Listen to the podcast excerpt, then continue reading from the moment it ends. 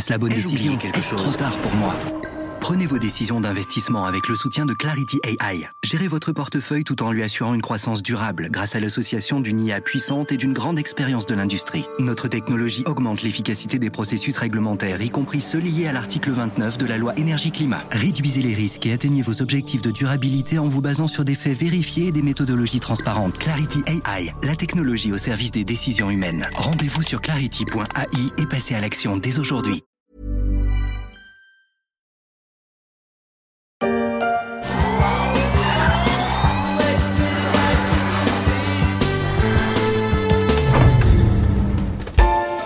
Souvenez-vous à quel point vous aimiez les voitures électriques. La publicité futuriste de Renault, au goût de nostalgie, la voiture électrique. À compter de 2035, toutes les voitures neuves seront électriques. Ainsi, on a décidé l'Union européenne.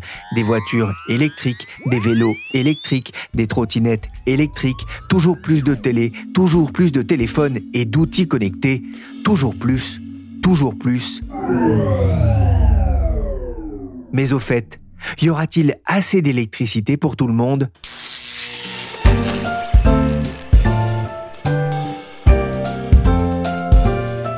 Je suis Pierrick Fay, vous écoutez La Story, le podcast d'actualité de la rédaction des Échos, un programme à retrouver sur toutes les plateformes de téléchargement et de streaming. Abonnez-vous pour ne manquer aucun épisode. L'actualité, c'est bien sûr Noël. Noël qui approche, mais certains se demandent s'ils vont le passer dans le noir, ce Noël, parce que la France pourrait manquer d'électricité. Alors on pose la question, mais enfin, on a un peu la réponse quand même. On a quand même un petit peu la réponse et on va pas non plus alarmer les gens Hmm. inutilement. Christophe Lamar n'a pas fait durer le suspense sur Europe 1. Nous étions fin 2021 et il y a bien eu de l'électricité pour éclairer le sapin de Noël. Un an plus tard, la question s'est encore reposée dans un contexte de flambée des prix de l'énergie couplé à des réacteurs nucléaires toujours en maintenance en France. Et une nouvelle fois, les gigawatts n'ont pas manqué. Merci à la météo clémente. Mais pour combien de temps finira-t-on par manquer un jour d'électricité avec la démocratisation notamment de la voiture électrique et alors que la filière nucléaire est en pleine interrogation sur son avenir? Un sujet que j'ai eu envie d'aborder avec Sharon Vachebrot, spécialiste des questions énergétiques aux échos.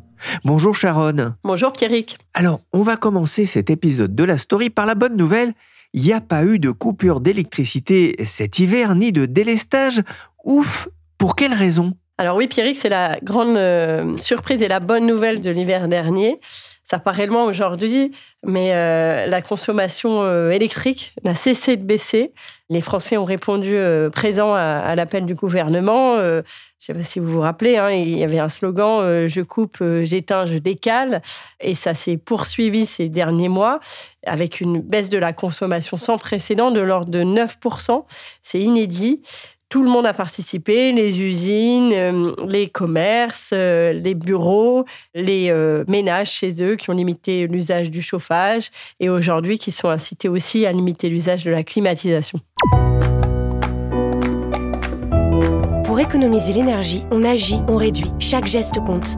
À chaque geste compte le message du ministère de la Transition écologique aux Français juste avant l'hiver, des messages de sobriété énergétique façon c'est pas Versailles ici. C'est pas Versailles Des messages entendus par la population qui a aussi entendu le bruit de sa facture d'électricité qui augmente.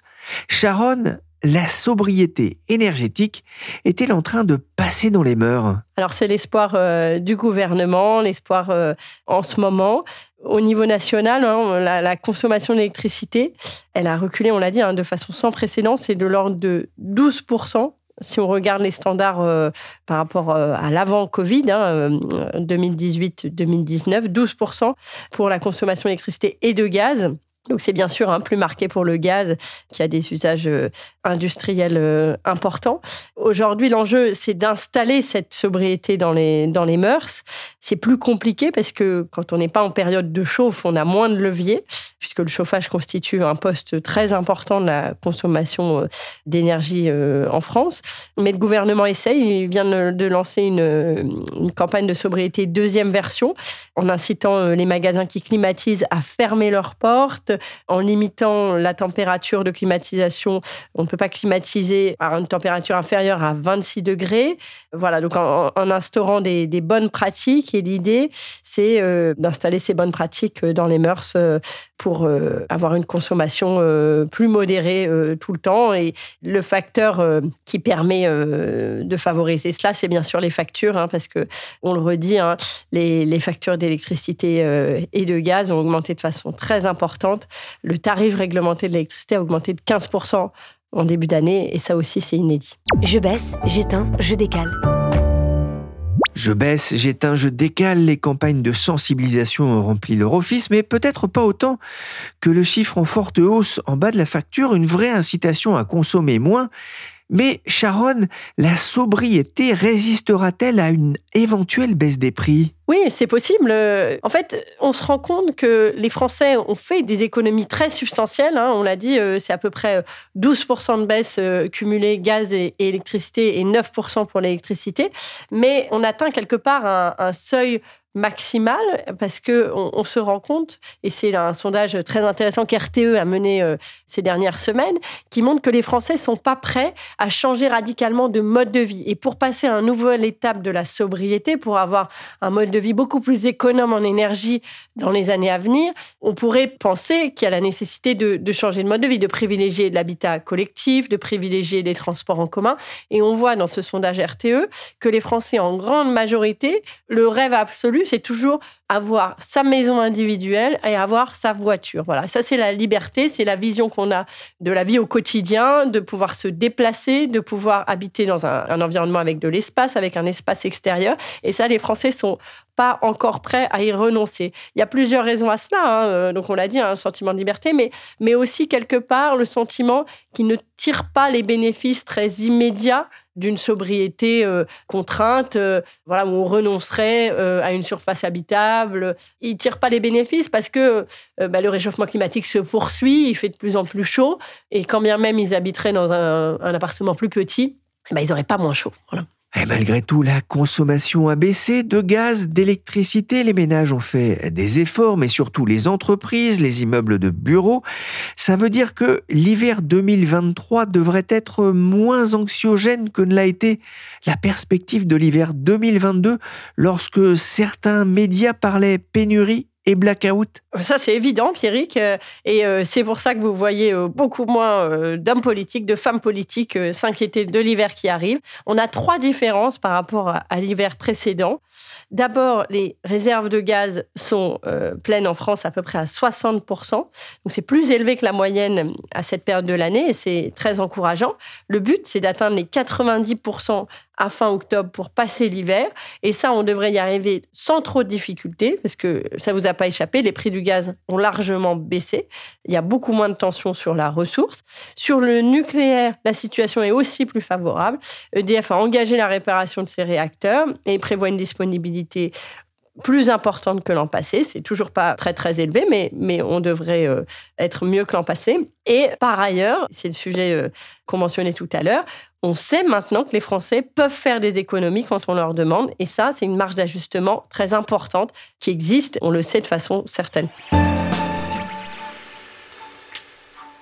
Vous savez, c'est amusant de jouer avec la lumière, c'est gai, c'est un arbre de Noël dans la maison. Alors, vous allumez des lampes, uniquement des lampes, sinon vous feriez sauter le dispatching EDF.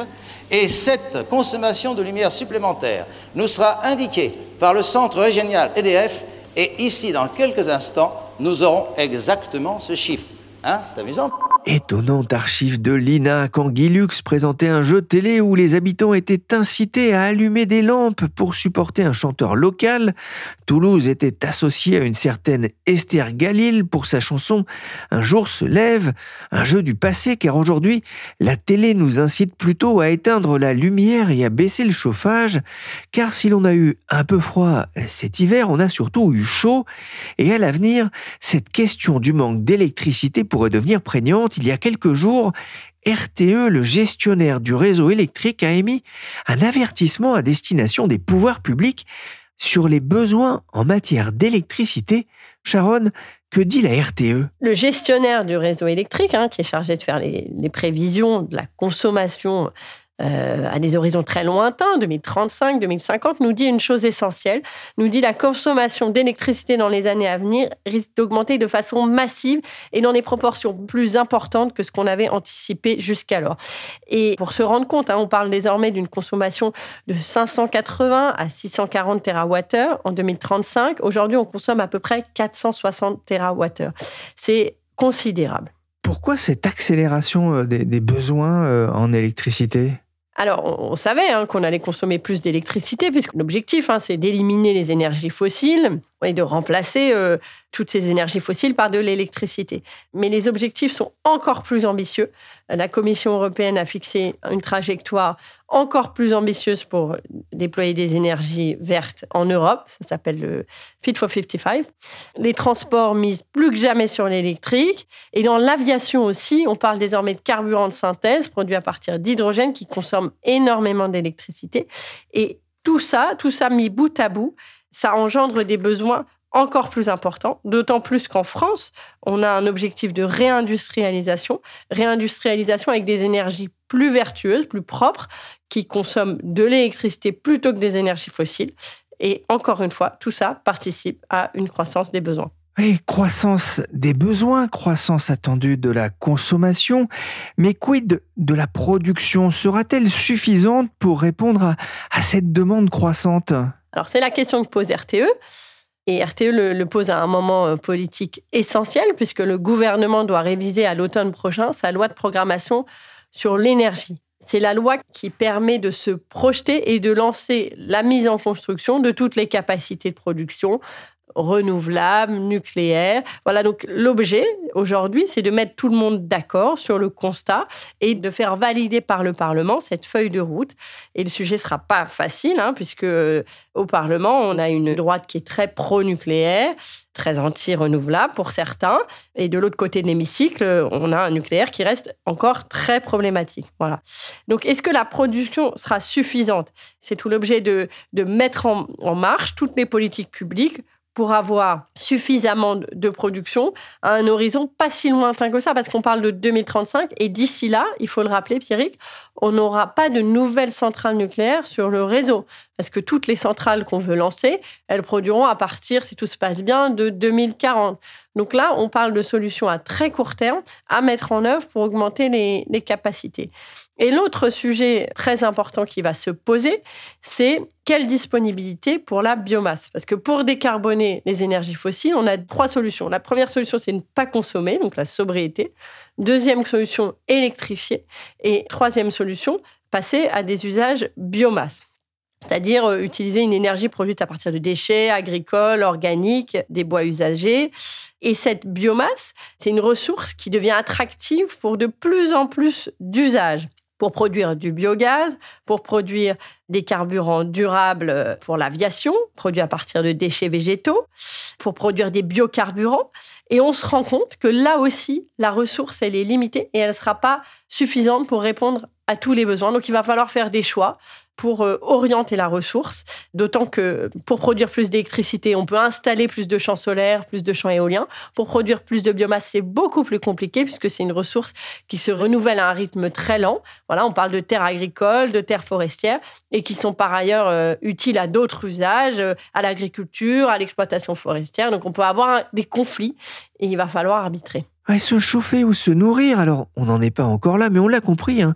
c'est l'un des enjeux de la biomasse, alors que le programme nucléaire ne fera pas effet tout de suite, mais il y a d'autres moyens de faire de l'électricité avec le soleil ou avec le vent, et là aussi, le choix semble cornélien. Je suis refuse des éoliennes, et dans le Berry, qui les refuse aussi, et dans la Vienne, ils ont les mêmes problèmes. Manifestation à Preuilly-sur-Claise en février 2022 contre des projets éoliens avec quelques dizaines de personnes. Une vidéo de la Nouvelle République, des scènes qui se répètent en Creuse, près de Perpignan, de Dunkerque, à Dijon, en Dordogne. Les vidéos des collectifs anti-éoliennes ne manquent pas sur Internet. La montée en puissance de l'éolien semble trouver ses limites en France, Sharon. Oui, Pierrick, et c'est particulièrement vrai pour l'éolien terrestre qui a rencontré une très forte opposition. Mais euh, là encore, il va falloir faire des choix. Je ne sais pas si vous vous rappelez, début 2022, Emmanuel Macron, en déplacement à Belfort, dans une centrale nucléaire, disait il va falloir tenir compte de la saturation paysagère, lever le pied sur l'éolien terrestre.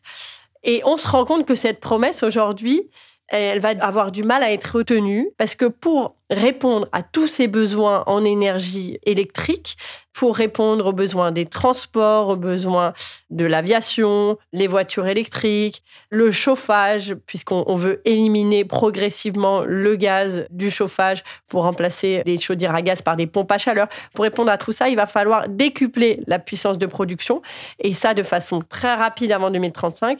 Et finalement, il y a peu d'alternatives renouvelables, il y a peu d'alternatives décarbonées. On a le solaire et on a l'éolien. Et donc, lever le pied finalement, bah, ça paraît pas une option euh, très très euh, accessible. En tout cas, si on veut tenir les trajectoires de décarbonation, c'est ce que nous dit hein, le secrétariat général à la planification écologique, hein, qui dépend de la première ministre et qui vient de publier une étude très complète sur le sujet. Et la France a encore des atouts avec son parc nucléaire installé, mais aussi, et on l'oublie parfois, ses usines hydroélectriques. Oui, oui, euh, c'est la deuxième source de production électrique en France et c'était la première avant la grande épopée nucléaire française.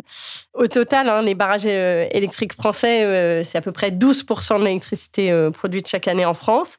Et ils sont majoritairement détenus par EDF et Engie. Là encore, il y a des possibilités d'accroître la production avec euh, la modernisation des barrages existants, en installant des turbines plus puissantes, en créant des installations euh, nouvelles, des installations de stockage des steppes. Mais là encore, les choses euh, ne sont pas évidentes puisque on a des investissements qui sont gelés en attendant de régler un conflit sur l'avenir des concessions électriques françaises et hydroélectriques françaises avec la Commission européenne. C'est un autre sujet, Pierrick. La nouvelle a été accueillie avec enthousiasme dans toute la région de Dunkerque. Une entreprise taïwanaise a choisi les Hauts-de-France pour y construire une gigantesque usine de batteries pour voitures électriques. Les retombées économiques seront considérables. Prologium a choisi le nord de la France, hein, on l'entend sur TF1, une des nombreuses annonces du sommet Choose France il y a un mois. Beaucoup d'annonces, beaucoup de bonnes nouvelles pour l'emploi, mais une source d'interrogation aussi euh, pour l'avenir. Alors, c'est des annonces en matière euh, de consommation principalement. On se rend compte que euh, les ambitions de réindustrialisation verte du gouvernement commencent à se matérialiser et c'est une très bonne nouvelle. Mais qu'est-ce que ça veut dire? Ça veut dire plus de consommation électrique. Je ne sais pas si vous vous souvenez, le Taïwanais euh, Prologium a annoncé qu'il avait choisi d'implanter à Dunkerque son usine européenne de batteries électriques. On parle d'un investissement de 4 milliards d'euros et 3 000 emplois à terme. Il y a aussi le chinois XTC qui a annoncé un projet avec Orano pour recycler des batteries usagées, là encore à Dunkerque. Et ça, ça vient s'ajouter à un écosystème déjà très riche dans la production de batteries, ACC à Douvrin, Envision à Douai, Vercors. Et on se rend compte que la France devient un pôle d'attractivité pour toutes ces activités et que ça va nécessiter hein, d'avoir euh, une électricité abondante et peu chère. Et ça, c'est un défi qui est encore euh, devant nous. À Charonne, on comprend que l'enjeu est moins pour les ménages que pour les industriels et en particulier les propriétaires des, gigafactories qui s'installent en France. Il y a une pression supplémentaire pour euh, le gouvernement? Tout à fait. Euh, toutes ces gigafactories, en fait, aujourd'hui, elles annoncent des investissements. Elles disent, euh, voilà, je vais m'installer à Dunkerque, voilà combien je suis prêt à investir, combien de personnes je suis prêt à recruter. Donc, c'est une chance et une opportunité incroyable. Mais ces acteurs n'ont, pour la plupart, hein, pas encore pris les décisions finales d'investissement. Et pour ça, elles veulent des garanties, des garanties sur les prix futurs de l'électricité, qui seront un élément clé de la compétitivité de leurs usines. C'est un élément essentiel et la France a traditionnellement un atout euh, incroyable en la matière. Vous l'avez mentionné, Pierrick, son parc nucléaire qui lui permet de produire de façon abondante et peu chère. Et là, on est à un point de bascule très important, puisque le sujet du prix de vente du nucléaire est remis sur la table. On a une régulation qui date de, de 10 ans, euh, qui a été négociée à pied d'œuvre euh, avec la Commission européenne, qui arrive à son terme. Et donc Paris doit remettre sur le métier cette régulation pour obtenir un nouveau prix de vente pour son nucléaire historique. Et là-dessus, on n'a pas encore de garantie. Et donc c'est une incertitude incroyable pour les industriels. Qui attendent des réponses. Hein. L'ancien patron d'ArcelorMittal en France, Philippe Darmaillan, a eu cette phrase très juste. Hein. Il était euh, interrogé à l'Assemblée nationale euh, récemment et il a dit sans prix de l'électricité abordable, il n'y aura pas d'investissement dans la décarbonation. Euh, il y aura des annonces dans la presse tous les jours, mais aucun conseil d'administration ne sera prêt à s'engager sans visibilité. Et aujourd'hui, aujourd'hui, on est dans ce moment de bascule. Voilà, on a déjà les annonces, mais on n'a pas encore les réponses sur euh, les prix futurs. Est-ce que le gouvernement euh, a entendu euh, ces interrogations, cette crainte des industriels? Qu'est-ce qu'il répond? Oui, oui, ils sont à pied d'œuvre. Hein. Bruno Le Maire a, garanti qu'il donnerait de la visibilité d'ici la fin de l'année. Alors, pour ça, il faut négocier avec les partenaires européens, puisque vous comprenez bien que le prix de l'électricité en France, le prix du nucléaire, est un élément essentiel de la compétitivité française et qui intéresse au plus haut point nos voisins.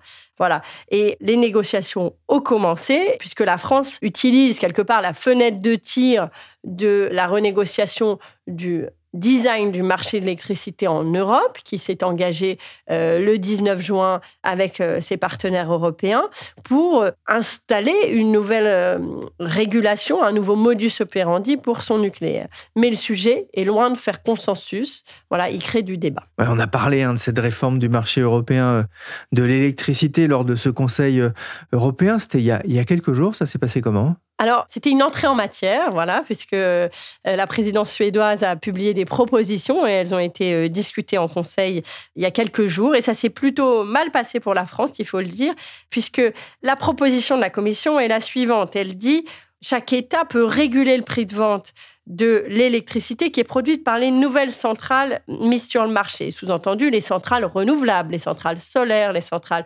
éoliennes. Et elle introduit une nuance supplémentaire, elle, elle dit, vous pouvez également réguler le prix de vente pour les centrales qui bénéficient de réinvestissement.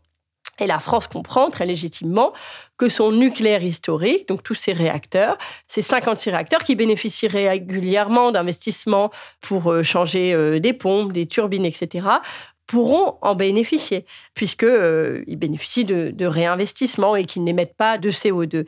Mais cette compréhension n'est pas du tout la même euh, pour les Allemands, bien sûr. Ils ne voient pas pourquoi euh, la France subventionnerait quelque part les travaux de maintien de fonctionnement de ces réacteurs via cette régulation.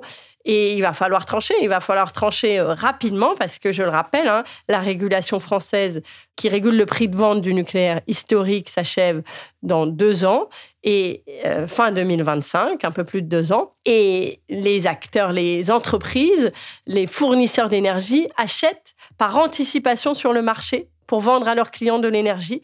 Toutes les entreprises dont on a parlé, elles doivent faire des prévisions sur leur prix de vente, sur la compétitivité de leurs investissements. Et pour ça, elles doivent avoir de la visibilité.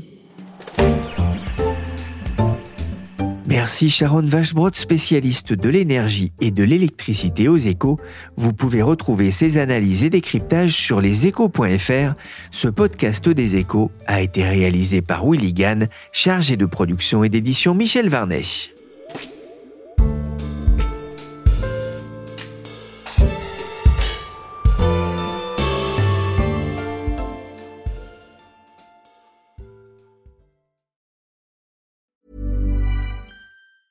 A lot can happen in the next three years. Like a chatbot may be your new best friend. But what won't change? Needing health insurance. United Healthcare Tri Term Medical Plans are available for these changing times. Underwritten by Golden Rule Insurance Company, they offer budget friendly, flexible coverage for people who are in between jobs or missed open enrollment. The plans last nearly three years in some states, with access to a nationwide network of doctors and hospitals. So, for whatever tomorrow brings, United Healthcare Tri Term Medical Plans may be for you. Learn more at uh1.com. Planning for your next trip?